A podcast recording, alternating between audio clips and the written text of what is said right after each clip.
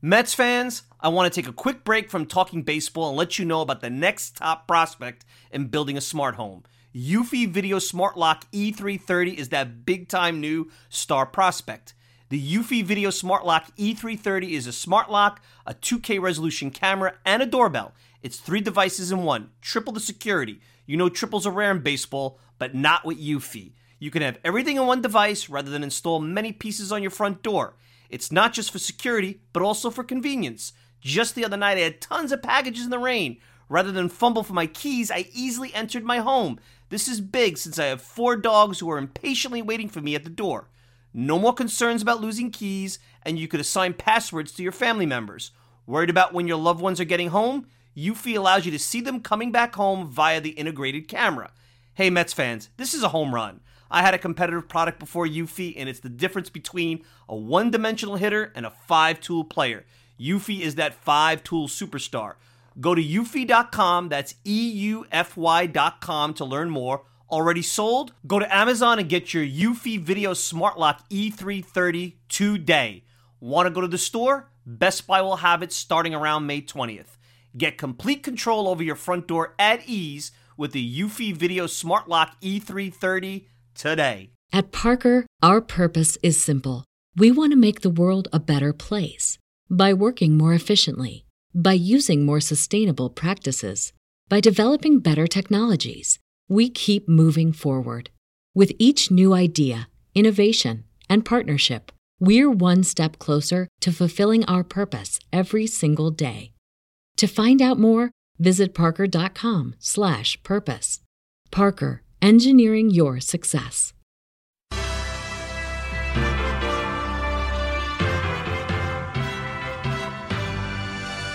Welcome to New York Sports Wrap.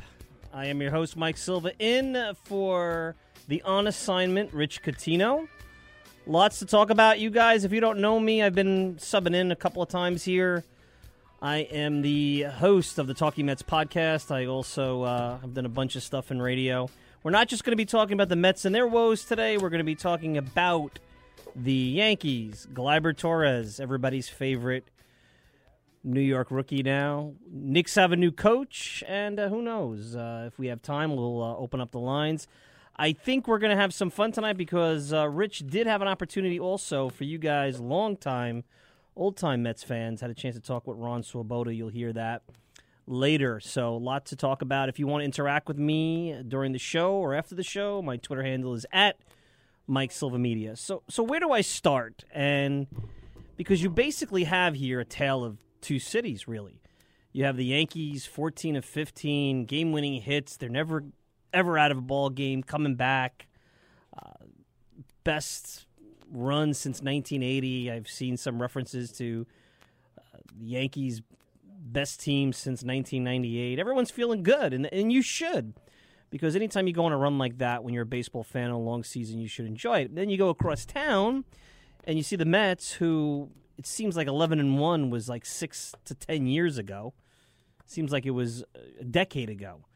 And they just completed an awful homestand, 0-6, shut out 3 times, a couple of 2 or 3 really tough losses to the Braves and the Rockies, and nothing is going right. And I'm hearing fans call up and talk about how they need to trade Syndergaard and DeGrom, and this team is awful, and they're underfunded, and the Wilpons must go. All the things you didn't hear when they were 11-1, although some people will say that they felt that way even then.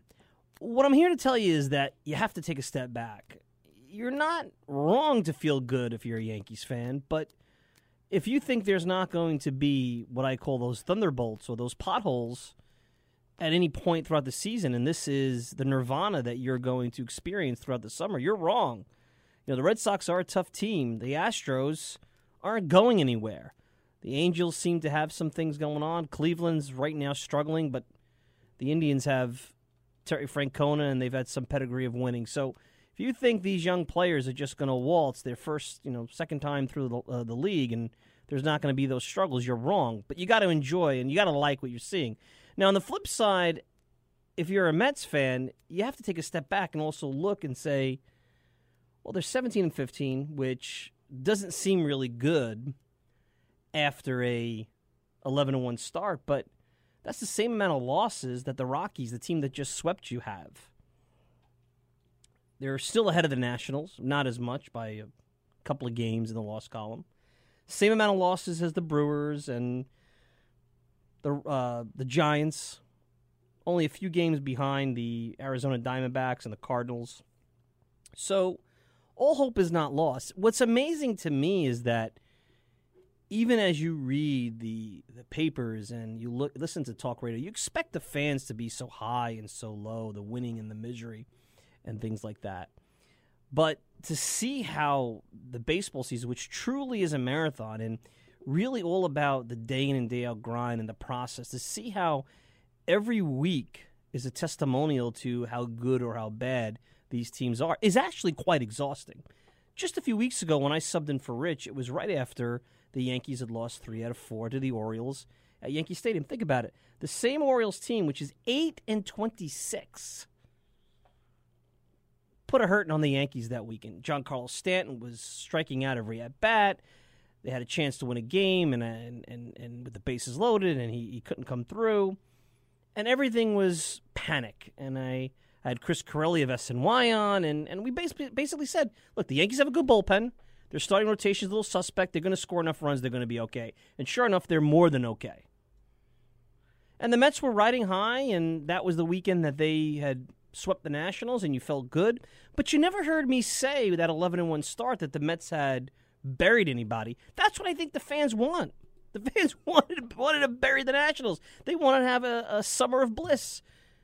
You know when that happened? That happened in 2006, and that's very, very rare. And it's almost unfair to ask for, because you knew that was going to be the case. I also look at a team, the Dodgers of last year actually represent a lot of the extremes. 104-win Dodgers, a team that went on an historic run. What is it, 50 out of 60 games or something like that? They won in the heart of the season. Looked like they were going to possibly break the Yankees record, not the Yankees record, the Mariners record for wins at one point. They then go into September and they lose 11 in a row in 15-19. They got to the World Series. The 2000 Yankees, a team that had won championships, was trying to win their third in a row. A team that was on its last leg, that needed some infusion, and they got that in Mike Mussina and Jason Giambi the following year. But this was the last run before they had to bring in their reinforcements. They lost 15 of 18 in September, and I think they lost 6 or 7 in a row to end the season going into the playoffs. Not exactly the way you want to start a playoff run. So my point is this, is that the baseball season is made up of a lot of derivatives of samples that when you look at them individually, they look really good or really bad or somewhere in between. But at the end, it's the total pie that it's all about. I'm not here to say the Yankees aren't as a team that's one of the tops in baseball. This is a team that, by their run differential, should have won 100 games last year. And I'm not saying the Mets don't have issues. Their offense, which I thought was going to be a little feast or famine, has proven to be very feast or very famine. Their starting rotation, which I was never about comic book characters or, you know, five aces, because you know what? The only guys who have proven anything there are DeGrom and Syndergaard. The other, Harvey to a certain extent. We'll get to him later. But Matt's still had a lot to prove. Wheeler's never been an ace. So all those monikers, I was never all about that. But I said, look, there's enough here. There's enough here to be good. The bullpen has been very good. The manager knows how to manage a bullpen. The manager seems to be instituting advancements in preparation and assessing teams, assessing players for injury. It's not always going to work. It's the process. You hope in the long run that the positives outweigh the negatives. And the process usually, a good process, usually usually leads to good results, but doesn't guarantee it. So let's take a step back. Let's breathe. Let's relax. The Mets are heading to Cincinnati, and that should help them out quite a bit. You hope. P.J. Conlon going to be starting. And, you know, the Yankees could continue on their way, but Gleyber Torres has 40 at-bats.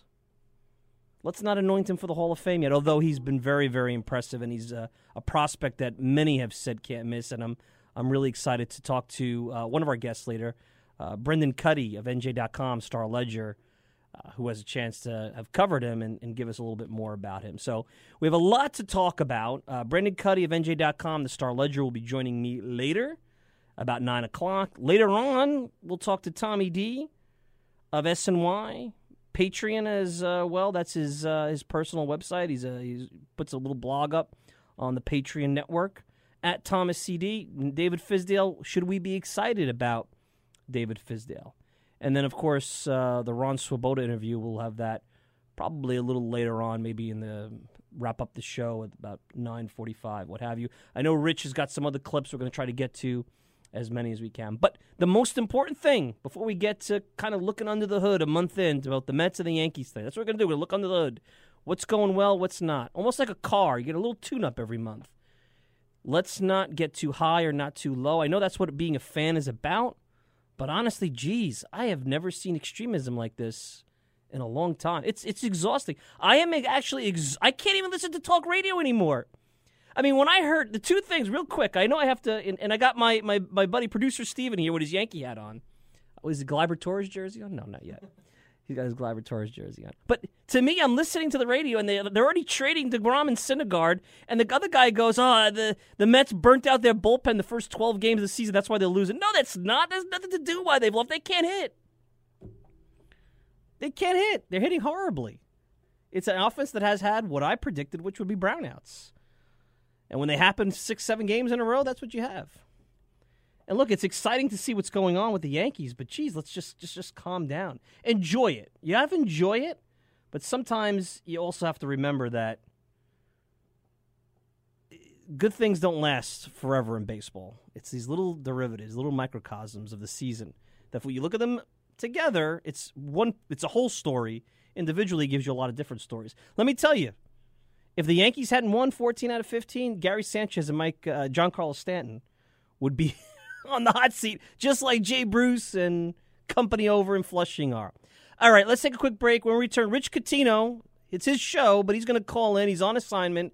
We'll give us a little take from Citi Field.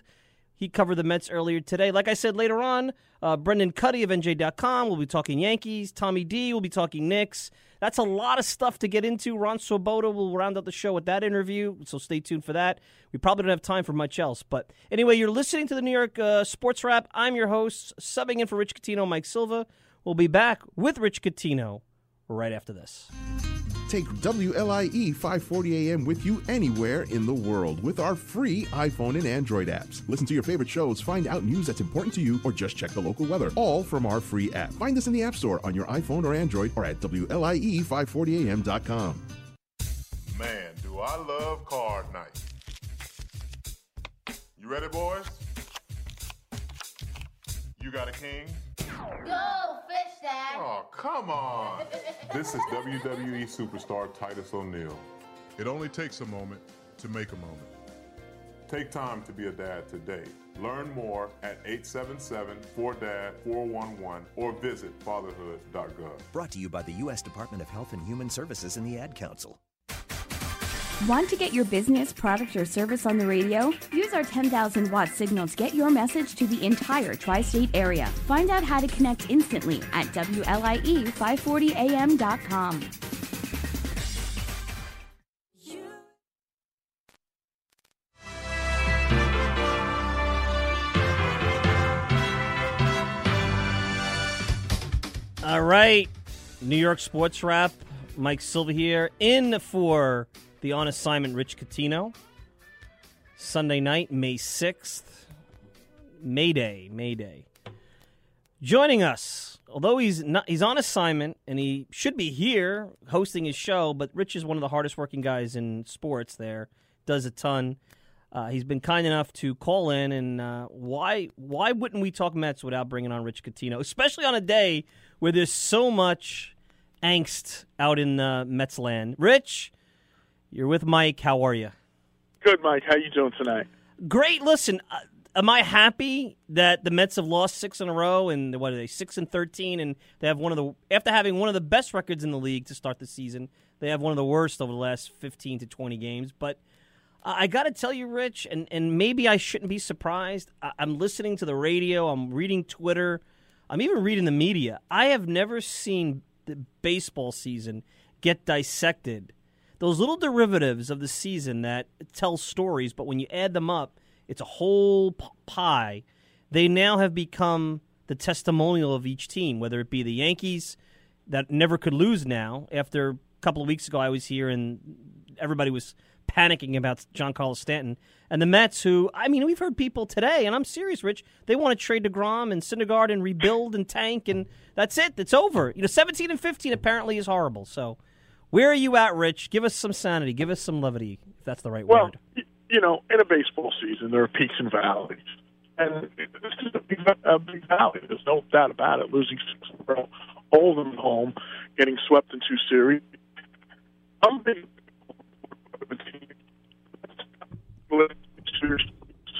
but we realize they. I think we got Rich on a bad line. So see if we could get producer Steven.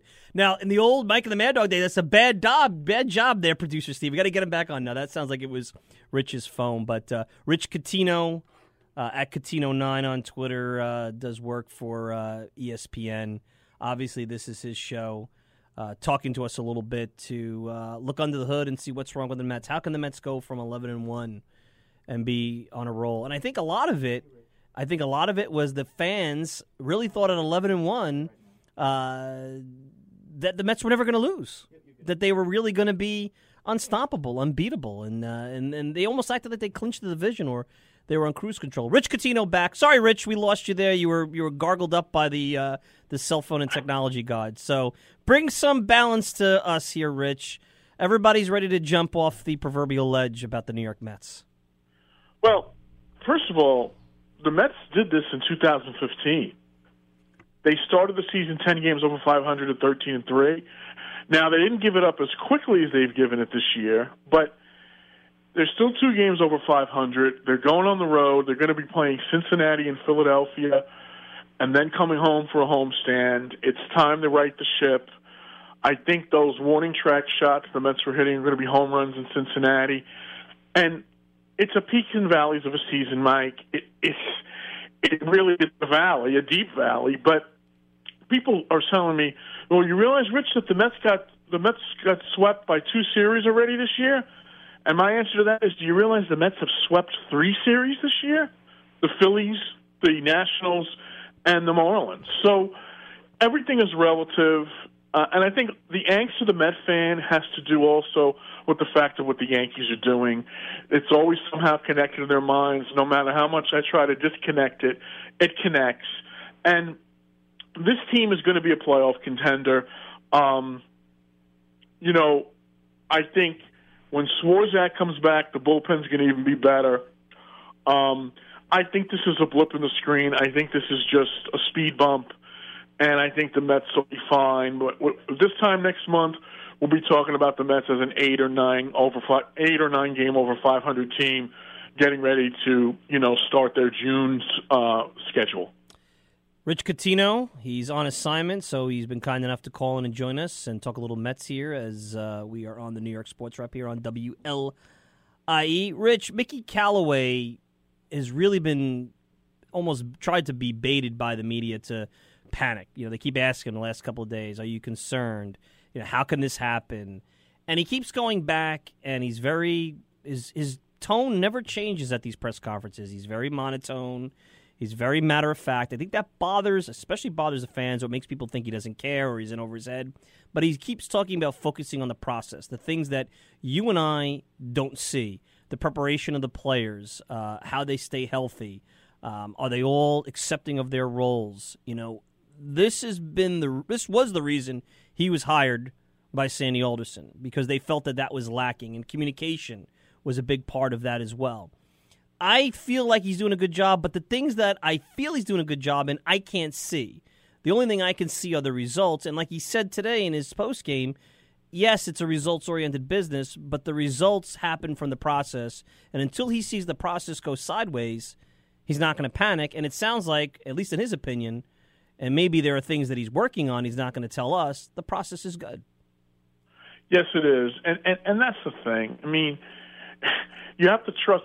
You don't go all off season and plan a game plan on how the season's going to go. and scrap it, 30 games into the season, okay? You got to have to let it emulsify a little bit. You have to let it ferment. And I know people don't believe that because in Twitter, and the thing about Twitter is I think some of these people on Twitter really like being in a bad mood. A lot of Mets fans like being miserable. Mets fans want to be right. Yeah, Mets fans want to be right. Look, they don't like the ownership. They don't like the fact they didn't sign a big free agent. They felt that this team was no good. It proved them wrong through 12 games. Now it's like, see, I told you. It's a lot easier to be the negative fan because you'll never be disappointed than to kind of look at this and try to piece it together and almost play GM or coach here and say, okay, how does this fit into the scheme of the season? It's very true, and I think, this is the way I look at the Mets season so far. They're 2 games over 500, and really they haven't had, with the exception of probably DeGrom, no one has really gone head and shoulders above what I think they should do. In fact, most have gone below what I think they should do. I should also include Cabrera in that list as well, along with DeGrom. And my thing is, in baseball, cream usually rises to the top. I think you stay with Conforto, I think he's going to be fine. You stay with DeGrom and Syndergaard, they're going to be fine. Familia and the bullpen's going to be fine. Because I think what's going to end up happening is Cabrera can't keep doing what he's doing, and he'll come down a little bit, and someone else will rise up. And I think that's the thing that people don't realize in sports. And, the tweets I saw today were pretty much comparing the Yankees and Mets as how the Yankees do with their prospects. Let's make it clear. Gleyber Torres was not a prospect. He was a trade for a 2-month rental for Aroldis Chapman. Now, give the Yankees all the credit in the world. They then went out and got Aroldis the next offseason. But let's not make it like the Yankees drafted Torres. Let's not make it like the Yankees drafted Clint Frazier. Yes, they traded for these guys. So you're going to give the Mets no credit then for trading for Noah Syndergaard? You're going to give the Mets no credit for Michael Conforto? No credit for any of the people else came in through other organization, whether it be Jacob DeGrom, Jerry's Familia? Now, you want to give some of that credit to Omar Minaya? That's fine. Okay?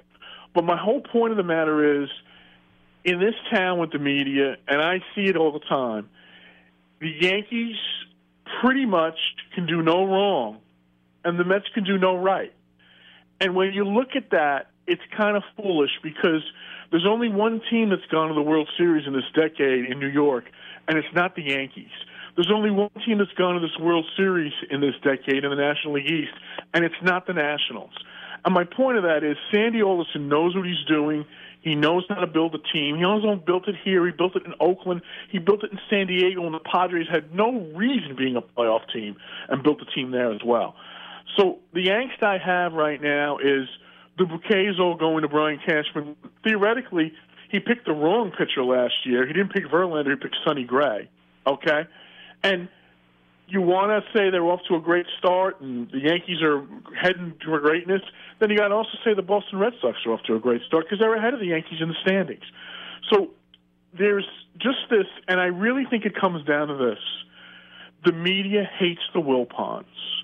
And I don't know if we're ever going to get past that in analyzing the Mets because I don't think you build a team, Mike, and get to a World Series not knowing what you're doing. You could win a 3-game series. You could win 10 in a row not knowing what you're doing in baseball. But over 162 games, you're not going to build a team that wins a pennant and not know what you're doing. And last year there were a lot of injuries. And now the other thing with the injuries, Mike, we have a minor hurt, the Mets fans go crazy because the media is training them to go crazy, okay? Cespedes last Sunday had the thumb. We all said he was going to be out all season. He's back in the lineup the next day. Well, they're starting in about that. They're starting in about that again, that he's going to be out. Every injury. He'll be out a couple of days probably, but let me tell you something. There was no ice on the hip today when I was in there. There was no tape on the hip. He was standing there talking to us like anything else. The DeGrom thing now, people say, well, the second opinion was bad. No, the Mets, people should be looking at this differently. For once, the Mets are not taking the wrong path. They're taking the more safe path with DeGrom. They did it wrong with Syndergaard last year. They didn't let him get an MRI, and they let him take the field, and he was out for the season. They're doing the exact opposite this year, and they're still getting vilified for it. And my point on the whole thing is it has to do with willful hatred. And you know me, Mike. I've known Fred forever. I've known Fred since the mid-'80s. And there's not one owner in this town that's treated me better than Fred. Not one. Not the Dolans, not the Steinbrenners, not the Woody Johnsons, not anybody. Okay? And I think the reason people don't like him or his family is they connect him to the Madoff. And let me make this perfectly crystal clear for everyone to understand. The Wilpons was as much a victim of Madoff as any of the other victims were. The guy's best friend stabbed him in the back. Okay? Now, I'm not big enough to figure out all the money. My checking account would affirm that I'm not big enough to figure out all that money, Mike. But I will say this. That is something that's in the minds of every person in the media that covers this team. And until it goes away, you're never going to get an objective view of the Mets. I'll tell you where you will get an objective view from the Mets, from Mike Silva and Rich Coutinho, because that I vilify the Mets when I need to. I vilified them last year with the Noah Syndergaard thing. I vilified them with the way they fired Willie Randolph in a hateful fashion. But you also have to be fair. They won a pennant 2 years ago, a pennant. They won a pennant. They went the best-of-5 with the Dodgers, beat them in their home field in a best-of-5 when they had to face Greinke and Kershaw twice each. They swept the Cubs, swept them. In a series, the Cubs never had the lead. And I don't feel – all I hear about that year was, oh, they didn't win the World Series. Oh, Terry screwed up in Game 5 with Matt Harvey. Well, you know what? There's a pennant flag flying in there at Citi Field. We believe that there were 25 players that will that championship, along with Terry Collins, along with the coaching staff, along with Sandy Alderson, and yes, New York media, along with the Wilpons. I know you don't want to give them credit for it, but you know what? This is one reporter that will give them credit for it. Rich Coutinho joining me here, Mike Silva on the New York Sports Wrap, subbing in for Rich Coutinho, who's on assignment. Listen, I want to put a little bow as we wrap up this segment on Matt Harvey's career. I hope that after this week, like I had said on my podcast earlier, that we could kind of put him in the rearview mirror. Here's the deal, Rich. Matt Harvey is not about the nightlife and the Page Six and showing up late. None of this decision was based on that. To me, all the other hot takes, put them aside. It's about Matt Harvey with thoracic outlet syndrome not being able to perform. I got 2 minutes here for your take on that. This is all about performance when it comes down to it. It is. And when Matt Harvey had all his skills, he was as good as any pitcher in the game. And we saw it in the All-Star game, and we saw it in the postseason for the most part, particularly in Game 5 against the Royals. And this is the bottom line that people don't understand, Mike.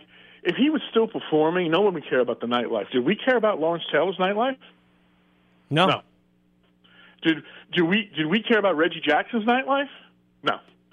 Did we in the mid-'80s care about Gooden and Strawberry's nightlife? I'll tell you when we started caring about it, when the Mets started not winning. That's when we cared about it. And that's the way it is. And to me, Matt Harvey, look, I hope he straightens out his act personally because – you know, when you spend a lot of time partying, that's never an end game that's going to help you anywhere in life. But to me, it doesn't have anything to do with his on-the-field performance. This guy had Tommy John surgery, and he had thoracic outlet syndrome. And you know what? Those two things together are something that I don't know if any pitchers had those two things together they had to deal with. Right. Incidentally, too, let's remember the other thing he had in spring training where he was, you know, having the old problem with urination and all that stuff, and the media made fun of him with that. And talk show hosts had jokes about it. Matt Harvey's a mixed bag as a Met, but I think there was more good than bad, but it was time to move on. I understand what the organization did. I understand what he did. But Matt Harvey was an all-star Met, and to me, that's where I will remember him, an all-star New York Met. All right, Rich, we got to run. Thanks a lot, man. Enjoy your assignment. We'll see you next week, all righty? You got it, buddy. Take care. All right, we got to go to break. You're listening to the New York Sports Wrap with Mike Silva. We'll be back right after this. Expressed in the preceding program reflect the views of program contributors and do not necessarily reflect the views of WLIE Radio, its management, or its sponsors. For questions and comments, please send us an email at WLIE540AMradio@AOL.com or visit us at WLIE540AM.com. cap off a weekend of watching sports by talking about it with Mark Rosenman and AJ Carter on Sports Talk New York. All the intelligent conversation, insightful interviews, and just plain fun are now right here on WLIE 540 AM from 7 to 8:30 Sunday nights. Visit their website, www.sportstalknylive.com, for previews of upcoming guests. Visit their Facebook page to win prizes. That's Sports Talk New York, Sunday nights from 7 to 8:30 on WLIE 540 AM. This is Higher Ground with Pastor Gary Grant and First Lady Grant, inviting you to tune in with us on WLIE 540 AM and online at WLIE540am.com every Saturday from 8 p.m. to 9 p.m. as we expound the gospel of grace. We're also here to pray for you. Remember, God is still blessing in this season.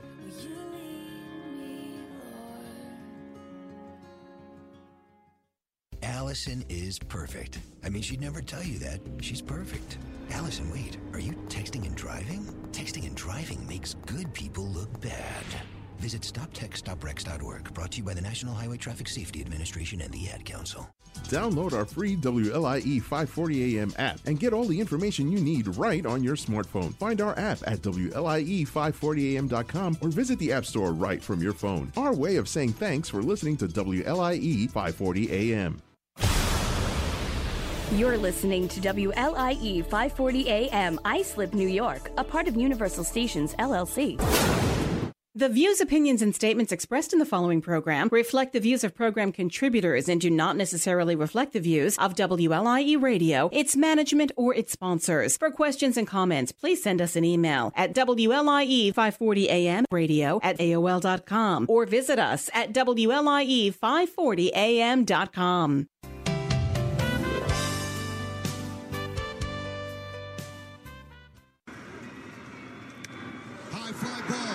Center, Allen back, still back, see ya!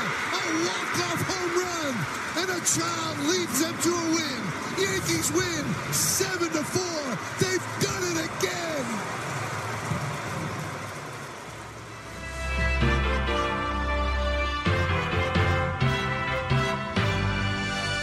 Can't get much better than that.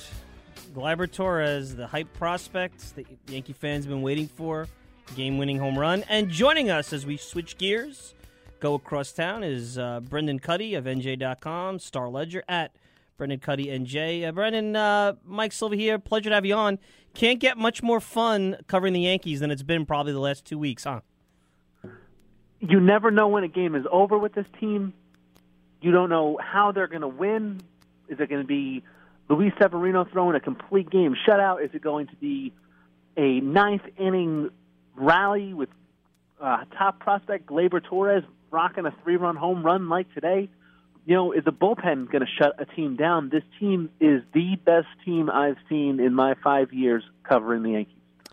Brendan Cuddy, NJ.com. That's pretty strong words. Let's talk about Gleyber Torres. So this is a long-awaited prospect. This is the haul that they received for Aroldis Chapman. The Cubs basically traded this kid to win a World Series. So you can't really get on the Cubs' case.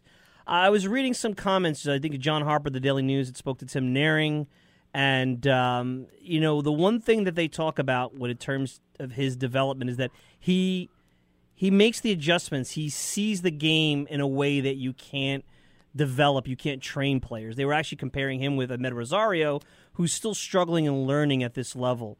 And in the short 40 or so plate appearances that you've covered him, I'm assuming you've seen that. You've seen that next gear, that next level, that it factor that you really can't teach any kind of player, especially at this level. Right. It's hard to teach poise. You know, I start writing my game story, and I kind of start freaking out a little bit because what am I going to do? What am I going to write about?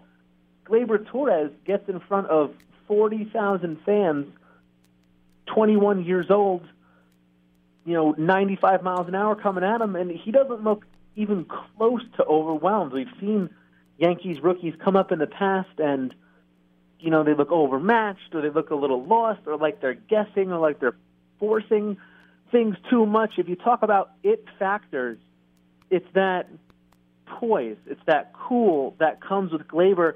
You see it in the clubhouse, too. he's not, nervously making small talk with the people around him. He's not jumping around. His eyes aren't darting from place to place. He looks like he belongs. He looks like he has been there for a long time, and I just think about what I was doing when I was 21. Whatever I was doing, it was with a hangover. And Gleyber Torres definitely seems like he's functioning on all cylinders. One of the things I said about last year's team is that they had kind of that innocent climb. I borrow that old Pat Riley saying. And they get to Game 7 of the ALCS, and they lose, and now the expectations mount this year. What's interesting is that by bringing in guys like Andujar, bringing them up, Torres, Tyler Austin, having some of this young blood, it almost is like the Innocent Climb Part 2, because these guys aren't saddled with any of the expectations, really, because they were in the minor leagues last year. They don't remember Game 7. They don't have that taste in their mouth, which is a good thing, maybe in some way. What are your thoughts on that? On their inexperience? Well, they don't have. They're not saddled with all that. Like, there's no expectations, really. You can play fast and loose to a certain degree, especially when you first came up. Certain guys could come up and they make that bang. They play fast and loose a little bit. There's an advantage, I think. It's almost that willful ignorance, so to speak.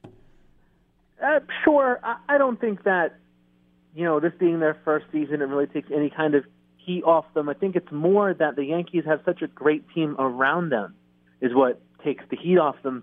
I was worried that the Yankees would call up Gleyber Torres at a time when they're kind of struggling a little bit, scuffling a little bit, dealing with injuries like they were when he got called up. And fans and maybe even the media would look to him as the guy who had to get things done. Suddenly, when he came up through, some of his performance and then everyone else kind of started getting healthy and really started turning things around too, it took the heat off of him. So I don't think it's that they've never been here before and they have the bad taste in their mouth from losing Game 7 and, oh, man, I hope that doesn't happen to us this year. I think it's more of that they're not expected to do as much as an Aaron Judge, as a Giancarlo Stanton. They don't have that track record, and they're not being relied on in such a way. You see Gleyber being the Yankees' hottest hitter the last few days, hitting 9 because, one, Boone doesn't want to put more pressure on him than he has to, and also because there's no reason to put him up that high in the lineup when you have Judge swinging it that well, when you have Didi swinging it that well, when you're getting contributions from Neil Walker, who really wasn't hitting until recently. So I think that's what takes the heat off of an Andujar, off a Torres. Domingo German, how much better can a debut get? We talk about Torres today, but at one point there was a concern that you would have had one of those. Everyone was complaining about the combined no-hitter. I never saw fans on Twitter get so upset and debate the combined no-hitter. But German had a nice, more than nice six-inning stint. This rotation could use somebody like that at the back end. We don't know how long Montgomery's going to be out. I think Sabathia certainly has pitched well, but who knows how long that's going to last. You break into peripherals that, even a Sabathia hasn't been as good as his numbers. Talk about German and what you saw there today. You saw a guy who, like Torres, was unflappable. Now, that happens when you have all three of your pitches working and working well. He was getting swings and misses on everything. 9 of his strikeouts, 6 innings, scoreless, no hits. 9 of those strikeouts came on, 8 of them came swinging. So the Indians were seeing his stuff, swinging at it, thinking they're going to hit it, and nope. So that gives you confidence. That is a harbinger, you would think, for the Yankees, that he can handle this spot in an elongated look when Jordan Montgomery comes back. Unless German's really tearing it up, I would think Montgomery will get his spot back because he's also been very good since the start of last year. But the Yankees were kind of in a rough spot. Chance Adams at AAA was not, looking like an option to be this fill-in guy. Luis Severino is hurt, and he's had mixed major league success. So you suddenly go from 3 depth starters to 1 depth starter, and at least for today, the Yankees hit on that depth starter. Brendan Cuddy, NJ.com, Star Ledger, joining us talking Yankees. Can't get much better talking Yankees now. Not many concerns. Is Didi Gregorius this good? I mean, we knew he was improving. We saw big hits in the postseason. when you're looking at an OPS over 1,000 and 184 OPS plus, you're talking about a high level, a level that very few are at. I know that he's probably not this level of hitter, but you have to like where he'll land, and he's gotten better every year with the Yankees. It's amazing how Brian Cashman picked this guy up. Nobody would have thought much about it, and not only are they not talking about Derek Jeter, you have some of the fans even suggesting that he's better than Derek Jeter, which is just silly talk radio debate, but that just tells you how good he's been that they could even bring up that kind of topic. Yeah, I mean, he's been great. I think that the memories of the great Derek Jeter have kind of faded a little bit, so that becomes a conversation piece. Also, people are stupid. But, Didi Gregorius has really progressed a lot. He's hitting left-handers. He didn't do that when he came to the Yankees. He was making some mistakes on the base paths. That's completely gone from his game. He was making some bonehead plays in the field. You'd see him pick his head up and think about the throw before really scooping the ball. He's a five-tool guy.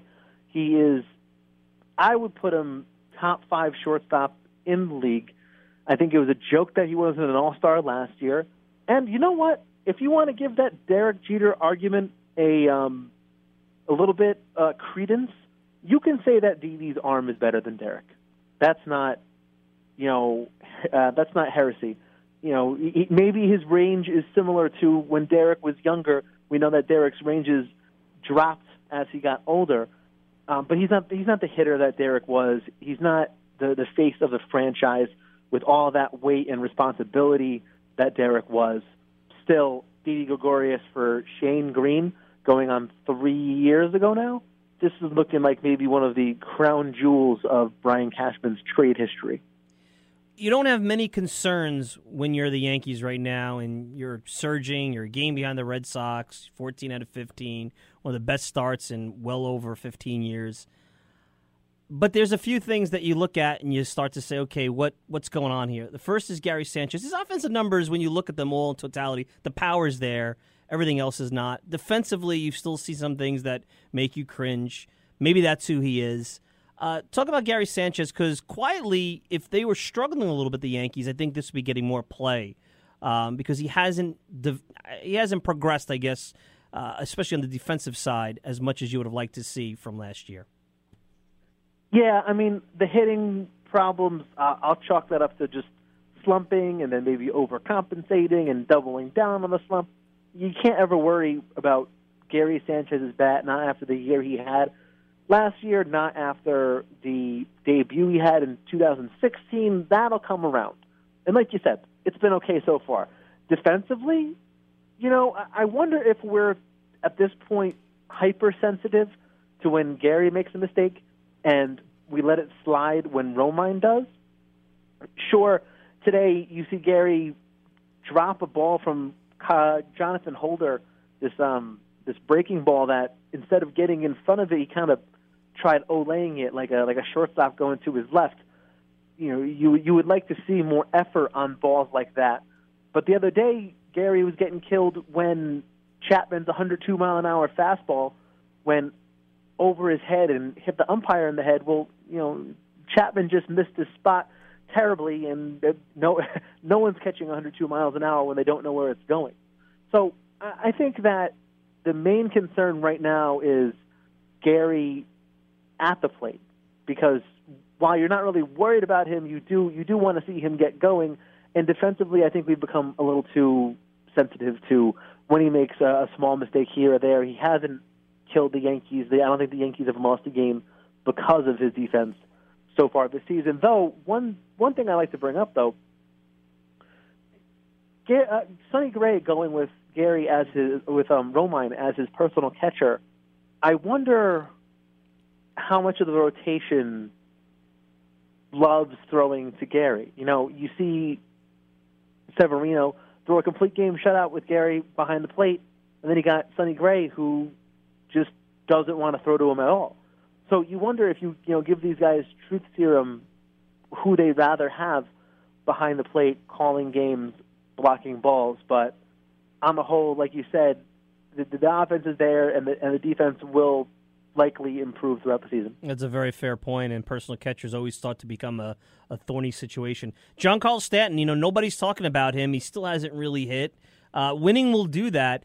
If there's anybody that needed this streak, because of the nature of coming to New York, the superstar transition, it was Giancarlo Stanton. And look at that. Nobody cares anymore that he struck out over 50 times and he's, pretty much hitting in the 220s. Winning just hides a lot of that, and I think that's been big for him because clearly there's an adjustment period for Giancarlo Stanton, which watching him play in the National League East, he was a streaky guy at times with the Marlins, so this is not unprecedented. It's not unprecedented. I don't know that the Yankees winning all these games is really giving Giancarlo Stanton all that much cover in his own mind. I don't think that he looks back on the past week, sees the Yankees winning, it's 6 or 7 in a row now, and says, I haven't hit well, but at least we won. I think he goes home at night and is trying to figure out what the heck is going on. I think he is pressing big time. I think he's upset with himself, and I think that, yes, it's taken heat off him in terms of media pressure, in terms of fan pressure, though they're still booing him these days when he strikes out the first time in a game. I think that sure, things have been better than they could be, considering how much he's slumping. But, like you said, he is a streaky guy. And if you look at his last few years, I think maybe even his whole career, he's never really been that good of an April hitter, starts turning things on in May, really starts taking off May, June, July. And that was in Miami, where it's still 80, 90 degrees in April. He's up here dealing with 40, 50, 60 degrees, some nights where, I didn't even want to be at the stadium. So I think there's, track record to suggest that Stanton will pull out of this quick, and I think that there is, real evidence of just being here and watching his at-bats and seeing how hard it is to swing a baseball bat in the cold for a guy who's lived in Miami and Southern California his whole life. To think that Stan will turn it around. Brendan, I hate to put big series in May because I was just talking about in the open how the baseball season is all these derivatives, and when you look at these derivatives individually, they can look really good or really bad. It's the whole pie. The old team is never as good or as bad as they look, but it's Yankees, Red Sox. The Red Sox got out to that crazy start. Now pretty much everything's even. I'm sure the Yankees want to return the favor after not playing as well as they probably wanted to in Fenway Park, but did they talk a little bit about this series? They have a day off. What was the tone in the locker room after this great win? And, are they looking to maybe make a statement here early with the Red Sox? Because, let's face it, it's a rivalry, and this Yankees team doesn't want to just make the playoffs. They probably want to win the division here. Well, you said earlier that you didn't want to make too much of a May series. Screw it. It's sports. Let's have some fun. Let's have some overreactions. Let's go nuts. Let's pour our heart into it.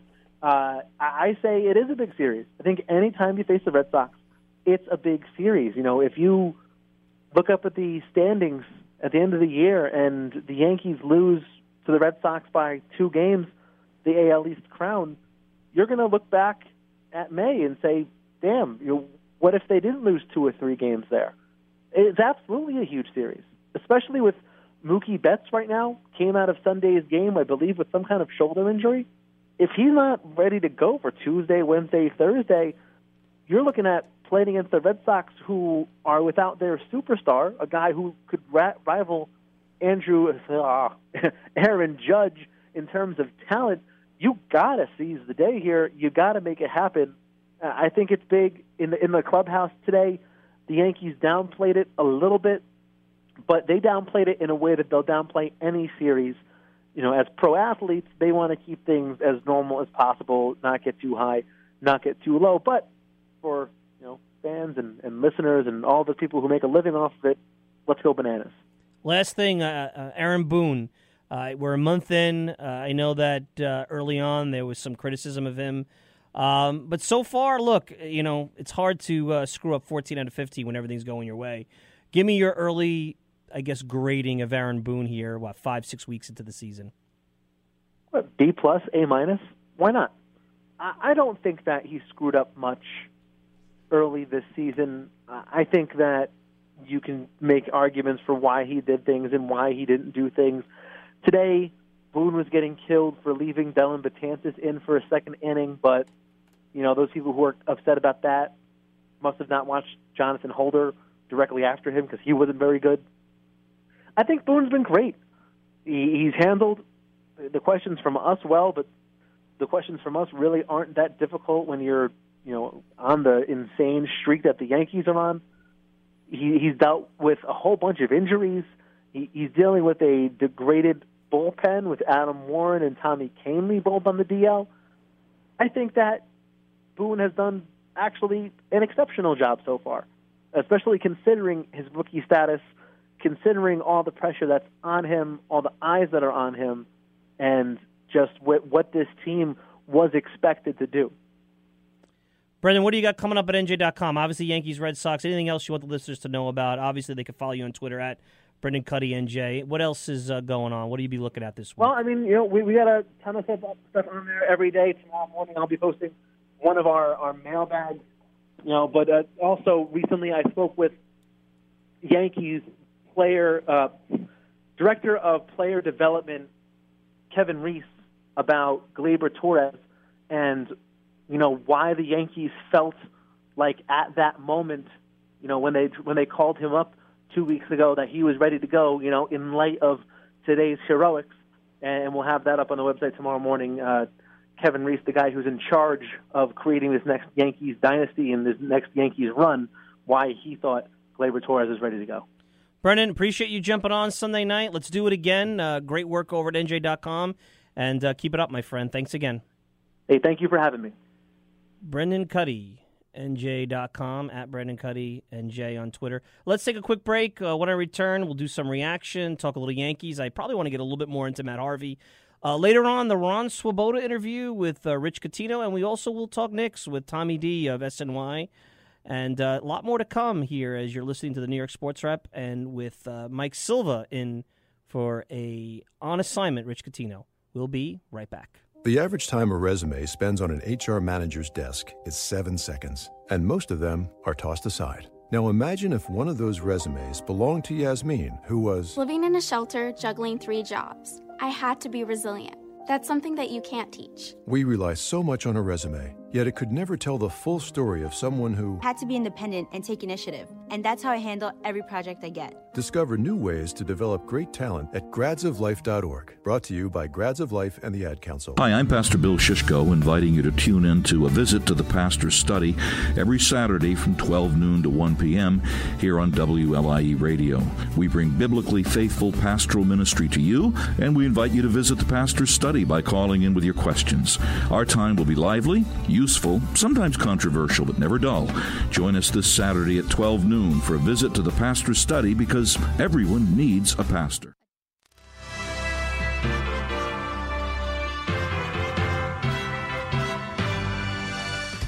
Mike Silva back here for Rich Coutinho on the New York Sports Wrap. Rich is on assignment.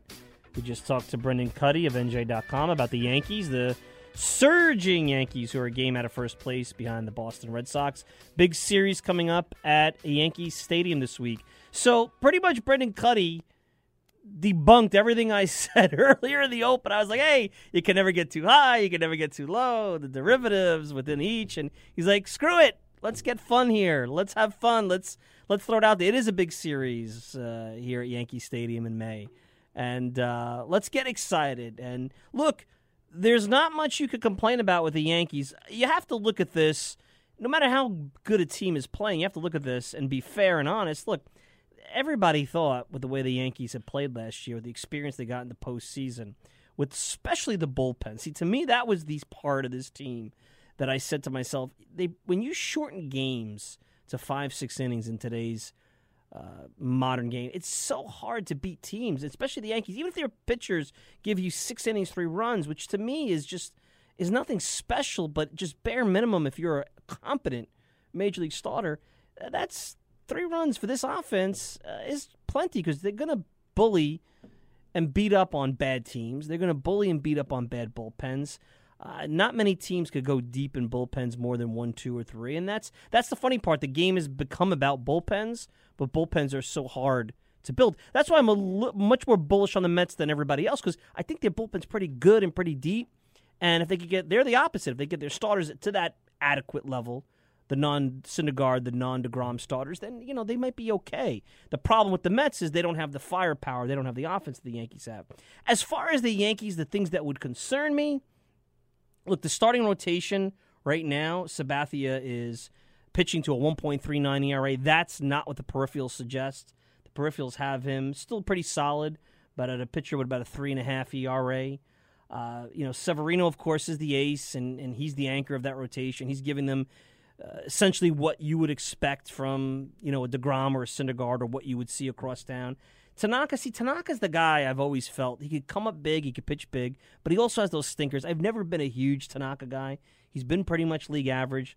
Sonny Gray has pitched better, but, you know, he's another guy I think that could be up and down. And then, you know, you had Domingo German today, but when Jordan Montgomery comes back, a solid pitcher, but what's the story with his health? He's on the DL. Anytime you have a flexor strain or some kind of strain in your elbow, you don't know how long that's going to take.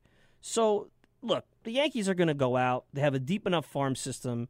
They've done a good job. They even do a good job. The Yankees do well, even when their prospects are good, but maybe not the next level. I always think they market it well to other teams. Like, oh, it's the Yankee system. They know how to develop. Let me take that guy. Even though he's not in the top tier, their second tier is better than anyone else's top tier, which drives you nuts sometimes. But look, that's kudos to him. The Yankees have done a fantastic job of rebuilding, staying relevant during the rebuild without completely tanking, investing money into the international market, investing money into player development, and now putting themselves in a position as their bad contracts. Sabathia will be off.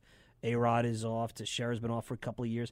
Now they could go out and they could start to funnel the free agents and the imports. They already did that with Giancarlo Stanton around the young players. And you look up and down. Look, and the one thing I disagree with Brendan is I think bringing in that infusion of young, I use the word willful ignorance, but guys like Miguel Andujar and Gleyber Torres, they're happy to be here, to be have a chance to showcase their wares to the public, to the fan base. They're not part of that expectations coming in. And I felt at the beginning, you know, it goes back to what I said about the Mets. Every game, every at-bat was being magnified early on, and it's just a matter of, hey, you know, let this team play it out, and over the course of 162 games, it's a 95-win team. Now, it's going to be them and the Red Sox for the division. It'll be interesting to see how this weekend goes, weekday series goes at Yankee Stadium.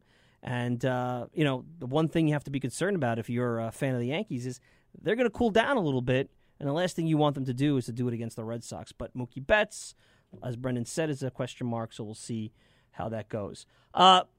We were talking about Matt Harvey, Rich and I, and we got cut off because we were up against the break at the top of the hour. But I wanted to put a little bow, like I said, on Matt Harvey, and Rich talked about it. And I'll pretty much say, and if you listened to my podcast earlier, you heard this.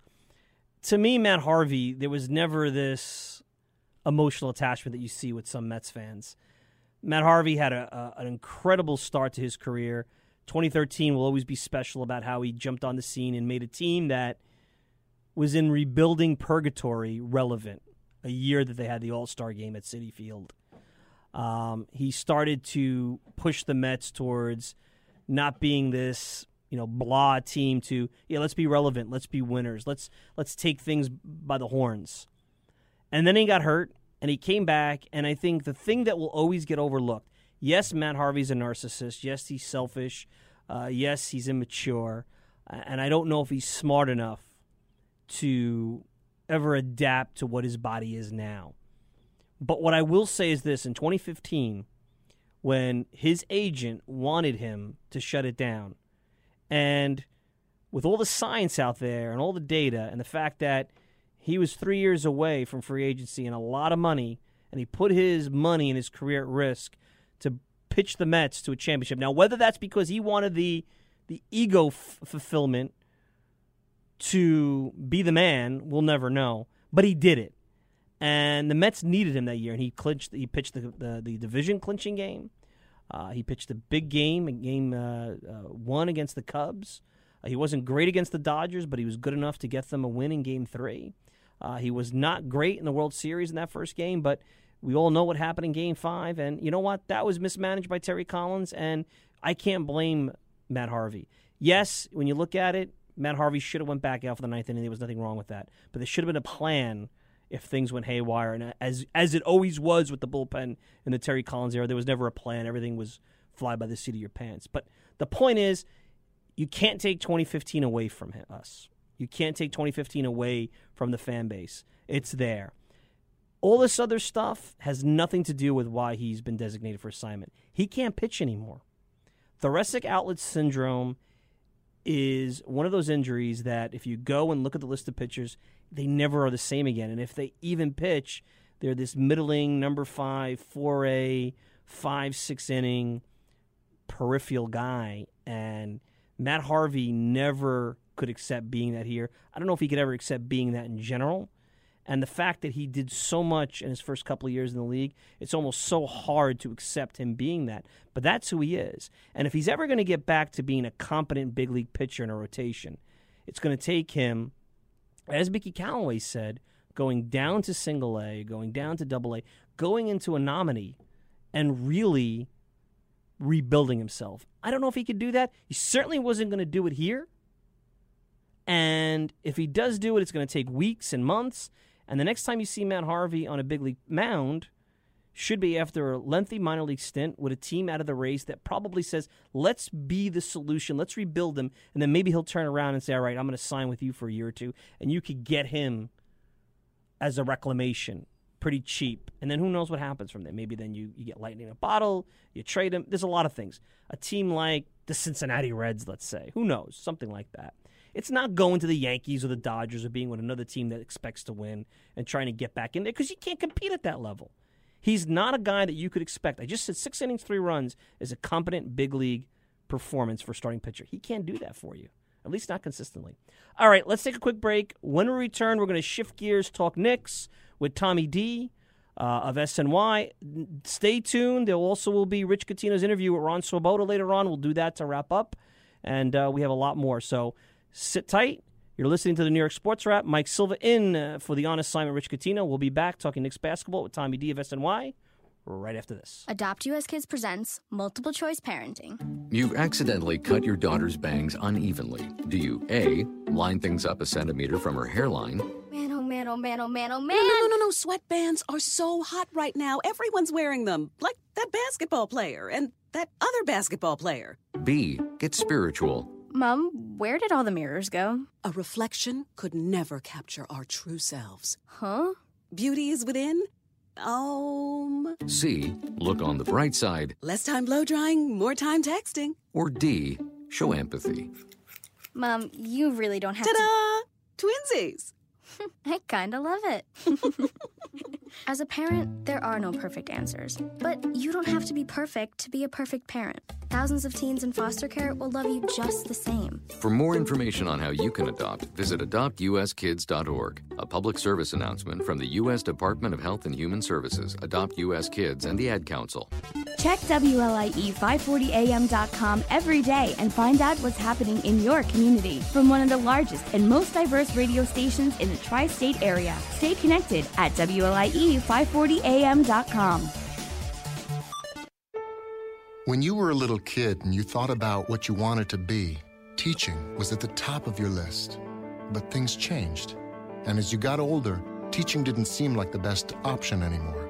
So you're thinking you'll be something else. But what would your 12-year-old self say? Now you want to be a doctor. You don't think teachers save lives? 25 at a time. An actress? Try playing a different role every time the bell rings. How about a scientist? Ever heard of physics? Chemistry? Who do you think teaches that? Teachers today are breaking down obstacles, finding innovative ways to instill old lessons, and taking learning far beyond the four walls of the classroom. It's time to recognize that great things are happening in teaching and put it back on your list. Don't try to convince yourself otherwise. You had it right the first time. Find out how you can make more at teach.org. Make more. Teach. Brought to you by Teach and the Ad Council.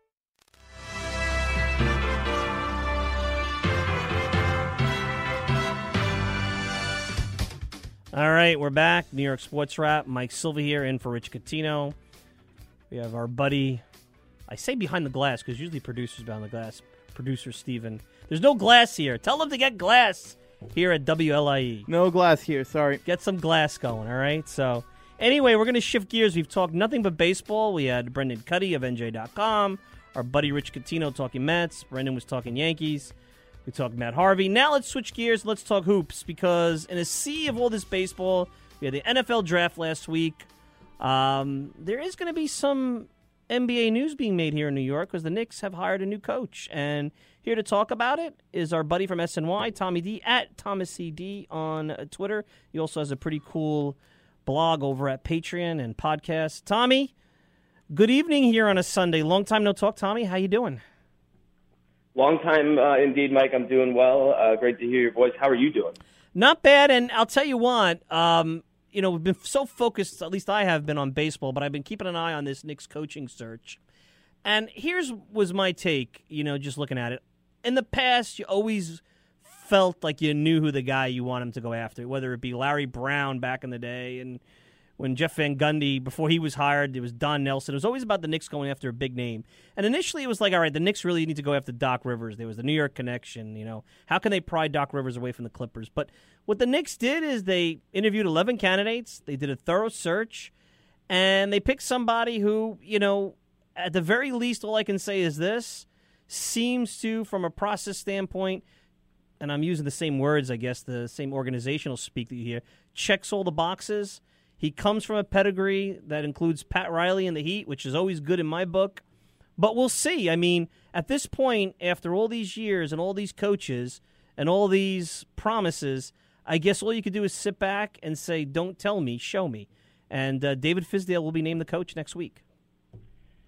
It is a fascinating time in this franchise history, which is really saying something based off of what we've seen here, not only the last couple of years, but certainly the last, you know, quarter of a century. I'm with you. He does check a lot of boxes. I am shocked that Steve Mills allowed for David Blatt to finish up in the top three. Last go around, as you know, we talked about this a lot. Blatt thought he had the job before Phil went out to California and was blown away by Jeff Hornacek. In that famous, now infamous interview out there, Blatt finishing runner-up and was among the top three. So, you know, the hiring of Fizdale, everybody will tell you around the league he's a player's coach, with the exception of Marc Gasol. I don't think he'll tell you that. But certainly a great pedigree when you look at the resume, which you mentioned. You have to be happy with someone who understands and has learned under Eric Spoelstra, who is the disciple of Pat Riley, as we all know. So there's going to be a lot of discipline. There's going to be a lot of old school stuff, which, you know, we heard a lot about today's player, and the coach is going to have to be able to manage and deal with today's player. And I got to tell you, they don't love that approach. And what it sounded like with Marc Gasol was he didn't love the idea that, you know, David Fizdale was really quick to sort of, you know, show off the rings that he won as an assistant coach with Miami. And I think that was a big point of the contentiousness there. So it's going to be very interesting. He's not an analytics guy, which is also something that people want to talk about with today's NBA and not just the players. But he did, in his first year in Memphis, take them from, I think, the 28th team overall in three-pointers attempts to about midway, you know, middle of the pack in the NBA. I think they were 14th or 15th. So he can create some space offensively. The Knicks are still a very young and talented and or young developing team, hopefully trying to take that talent into, you know, and make the younger players much better, starting with Frank Ntilikina, the draft pick this year. But, look, we both know next year it's almost one of those situations where unless a major trade happens for a you know, a superstar and maybe, you know, they start to listen for, you know, stuff with Porzingis and maybe packaging a pick. You know, you heard the Kawhi Leonard stuff that they always seem to be in those sort of in sort of those discussions. But you know, next year to me would seem as if it's going to be a lot of Trey Burke, a lot of Emmanuel Mudiay, a lot of Ntilikina. We'll see what happens with Cantor. I don't know when Porzingis. I don't think anybody knows when Porzingis is going to come back. So, you know, you're looking at another year in the NBA lottery and maybe a tank season. Aim Begley of ESPN, I think, tweeted this out and said it best, is that it's pretty simple. It's simple but complicated. You got to get the players to buy in. You got to develop them, and then management has to add the talent. I think the Knicks will be able to add talent. They're still the Knicks. I know that they may not, because of the brand damage they've done over the years, be the destination they once were. But it's still a Garden, and when the Knicks have money, they'll attract somebody. But can Fizdale get the players to buy in? You just talked about that. That's going to be the tough one. That's going to be on him. And then can he develop them? He's got some young players that, Nili Keenan mainly, Trey Burke, that he'll be tasked to develop. I think the third one, getting talent, is actually the easiest one of the three. That's the one that's never eluded the Knicks. It's the first two over the last 15 years. Getting the buy-in from the players and developing them. Let's put it that way. Well, it starts I wouldn't call it a cliche because I do believe it to be the case. It starts with culture. Madison Square Garden and the locker room there and the distractions and all that stuff, that's a real thing. You know, you're going back to whether it was Stephon Marbury or, you know, the post-Ewing era.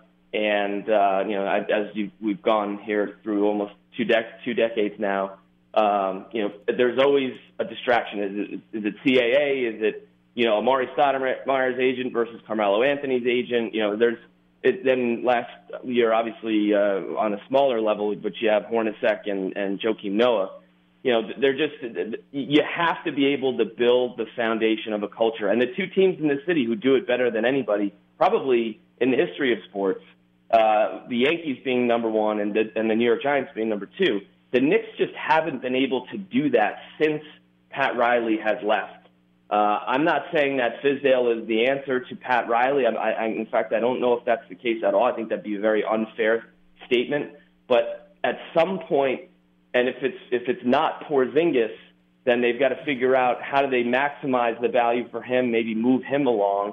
I'm just speculating here, but you know that to me is if he's not the guy that you want to build your culture around, you've got to find the guy who that is. That's why I mentioned Kawhi Leonard before. I'm not sure he's that guy either, based on everything that's going on in San Antonio. At the end of the day, you have to find not only the franchise player, but you also have to find the other pieces who will also, you know, sort of surround that player, be able to plug certain players in over the course of time. The Patriots do it. I mean, guys come and go, but you always just seem to have the same culture, the same pieces.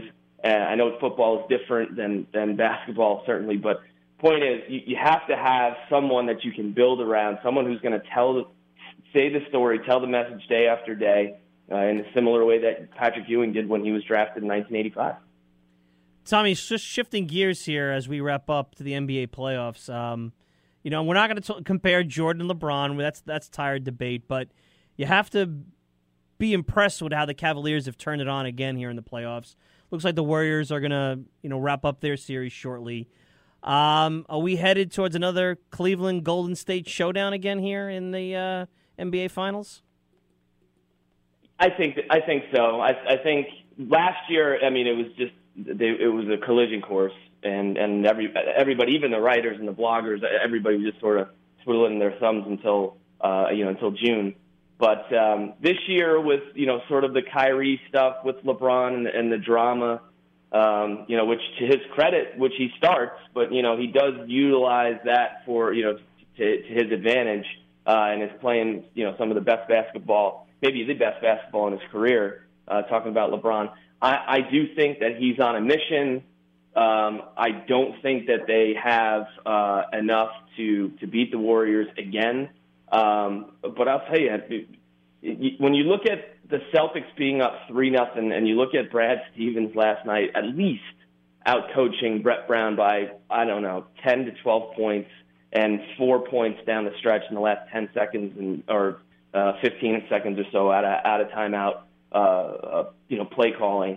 If there's one person who could figure out how to you're not going to stop LeBron, but you know, to maybe win a couple of games, maybe force a game seven, it's the Celtics. But I still think that you know, without Kyrie, without Hayward, you know, they don't have the talent to overcome what LeBron is doing right now. And I think Golden State does. Watching Durant today, I saw Durant take a shot today. He had a three-pointer over Anthony Davis, who was like literally off the ground, probably 8.5 feet in the air with his arm straight up in the air, and Durant buried a shot over him. They just have too much talent, and I think that's what we're going to see.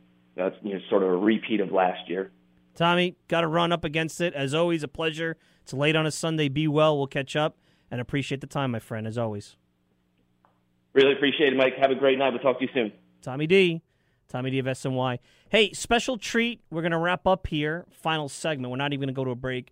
So Rich Coutinho had a chance to catch up with Ron Swoboda, 1969 world champion. Remember the Miracle Mets? And, Rich is coming out with a Miracle Mets 1969 book. So to wrap up the show, I first want to thank Brendan Cuddy. I want to thank Rich. I want to thank Tommy D. And to wrap up, you'll hear Rich Coutinho with Ron Swoboda right now. Ron, when you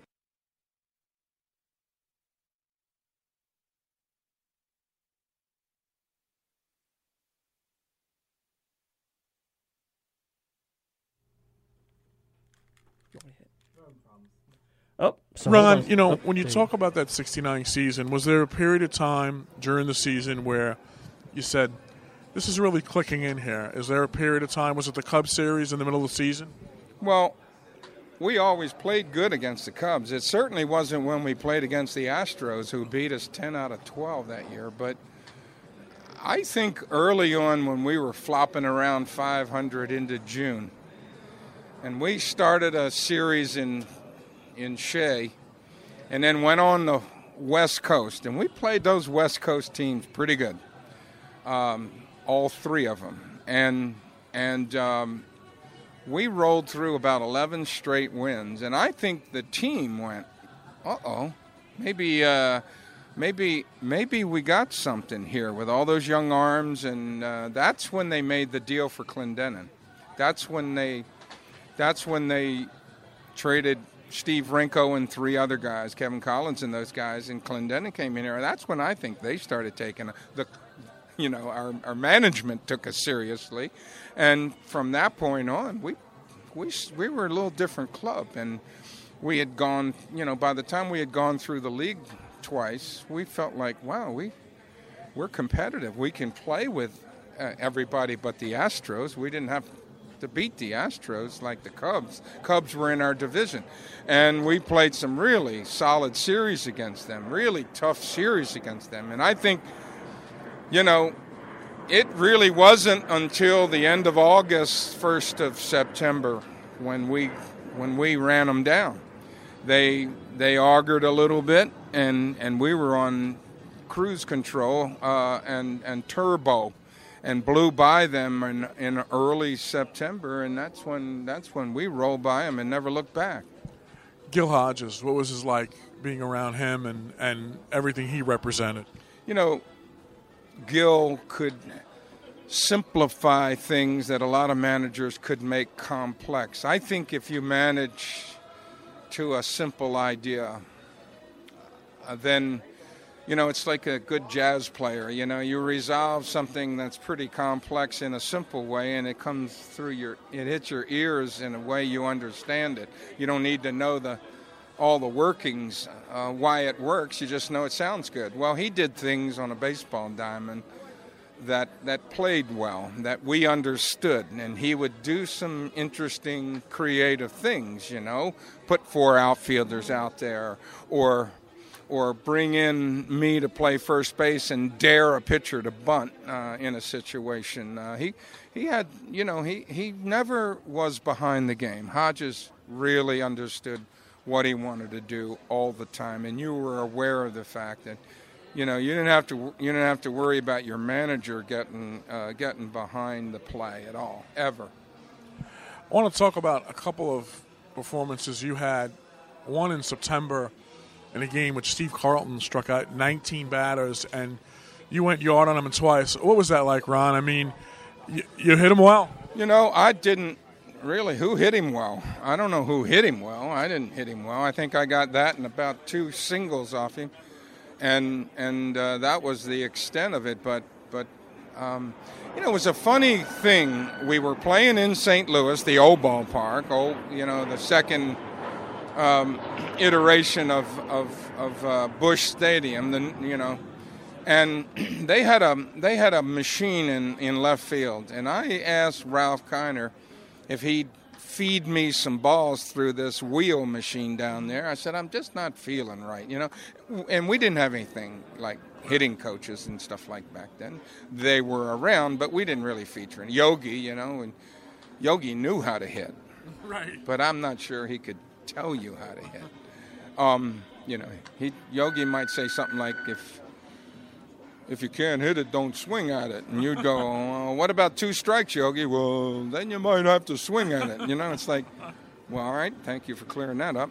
And that's a joke, but Yogi knew how to hit. He was a good bad ball hitter and a better good ball hitter.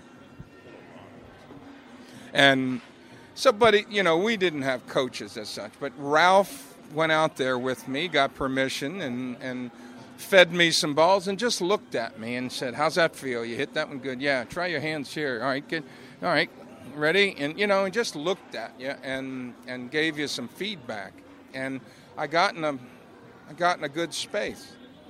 And, here you go up against a guy who's got great stuff. And, I banged him twice in a game where he was as good as he was ever in his career. And he struck out 19. That was a record in the major leagues. And he had me 2 strikes when I hit the home run and struck me out twice. So it could have been nothing.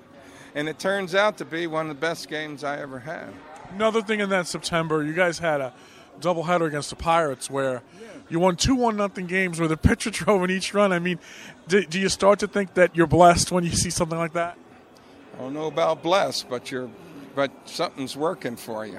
I think we had great pitching, and we felt like our pitching could keep us in ball games.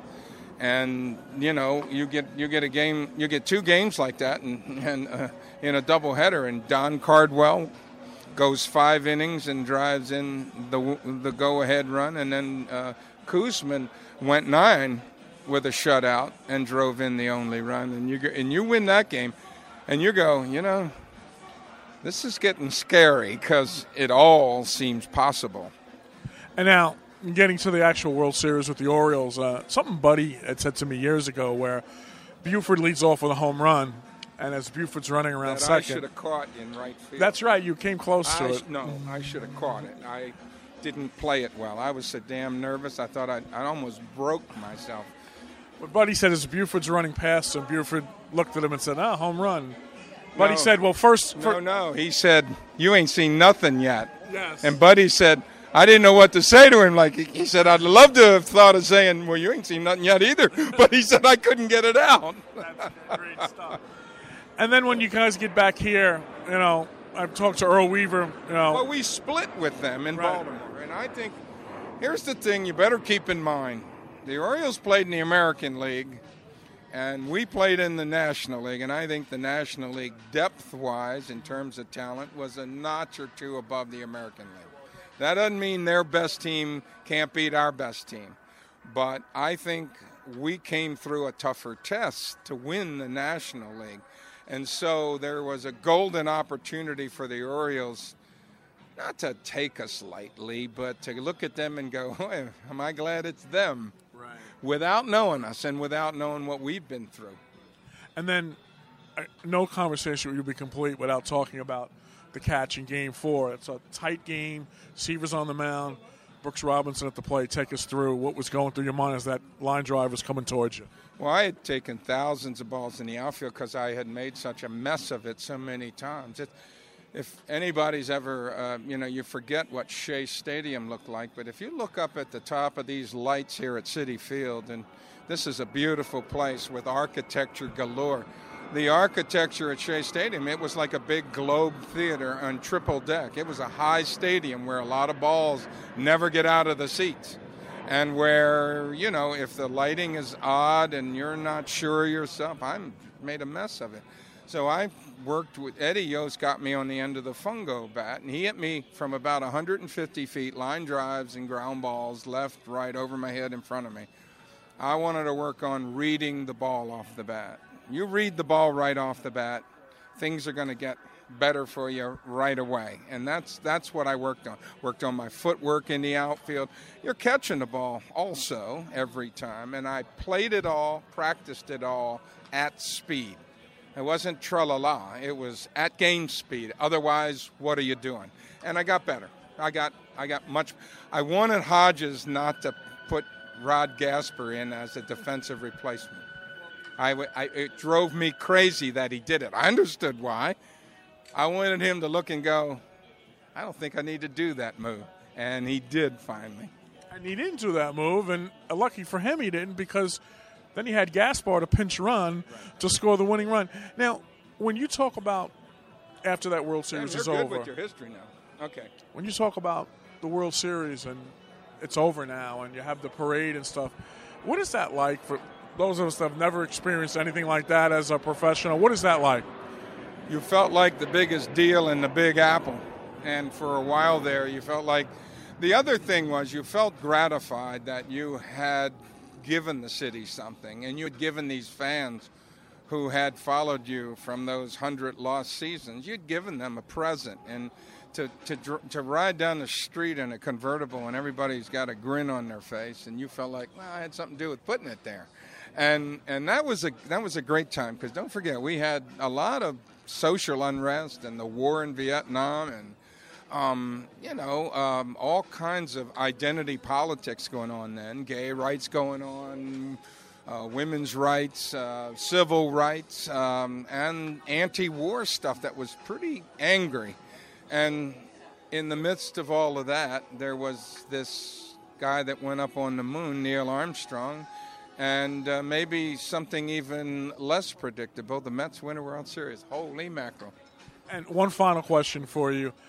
You know, when I looked at that team as a young kid, and I first started following the Mets in like 67. When Seaver came to me, that was one thing that kind of changed things. And when Hodges came, that was the second thing that changed it. You being around for before, during, and after, is that pretty right? Look, I think in that year when they picked up Clendenin. At Parker, our purpose is simple. We want to make the world a better place. By working more efficiently, by using more sustainable practices, by developing better technologies, we keep moving forward. With each new idea, innovation, and partnership, we're one step closer to fulfilling our purpose every single day. To find out more, visit parker.com/purpose. Parker, engineering your success. Swimsuit? Check. Sunscreen? Check. Phone charger? Check. Don't forget to pack the 5-Hour Energy. It fits great in a pocket or carry-on, and the alert feeling will help you arrive ready for anything. Now get 20% off when you use code 5HETRAVEL at 5hourenergy.com. Expires April 30th. One-time use only. Not valid with other discounts. Remember, visit 5hourenergy.com and use code 5HETRAVEL to save 20%.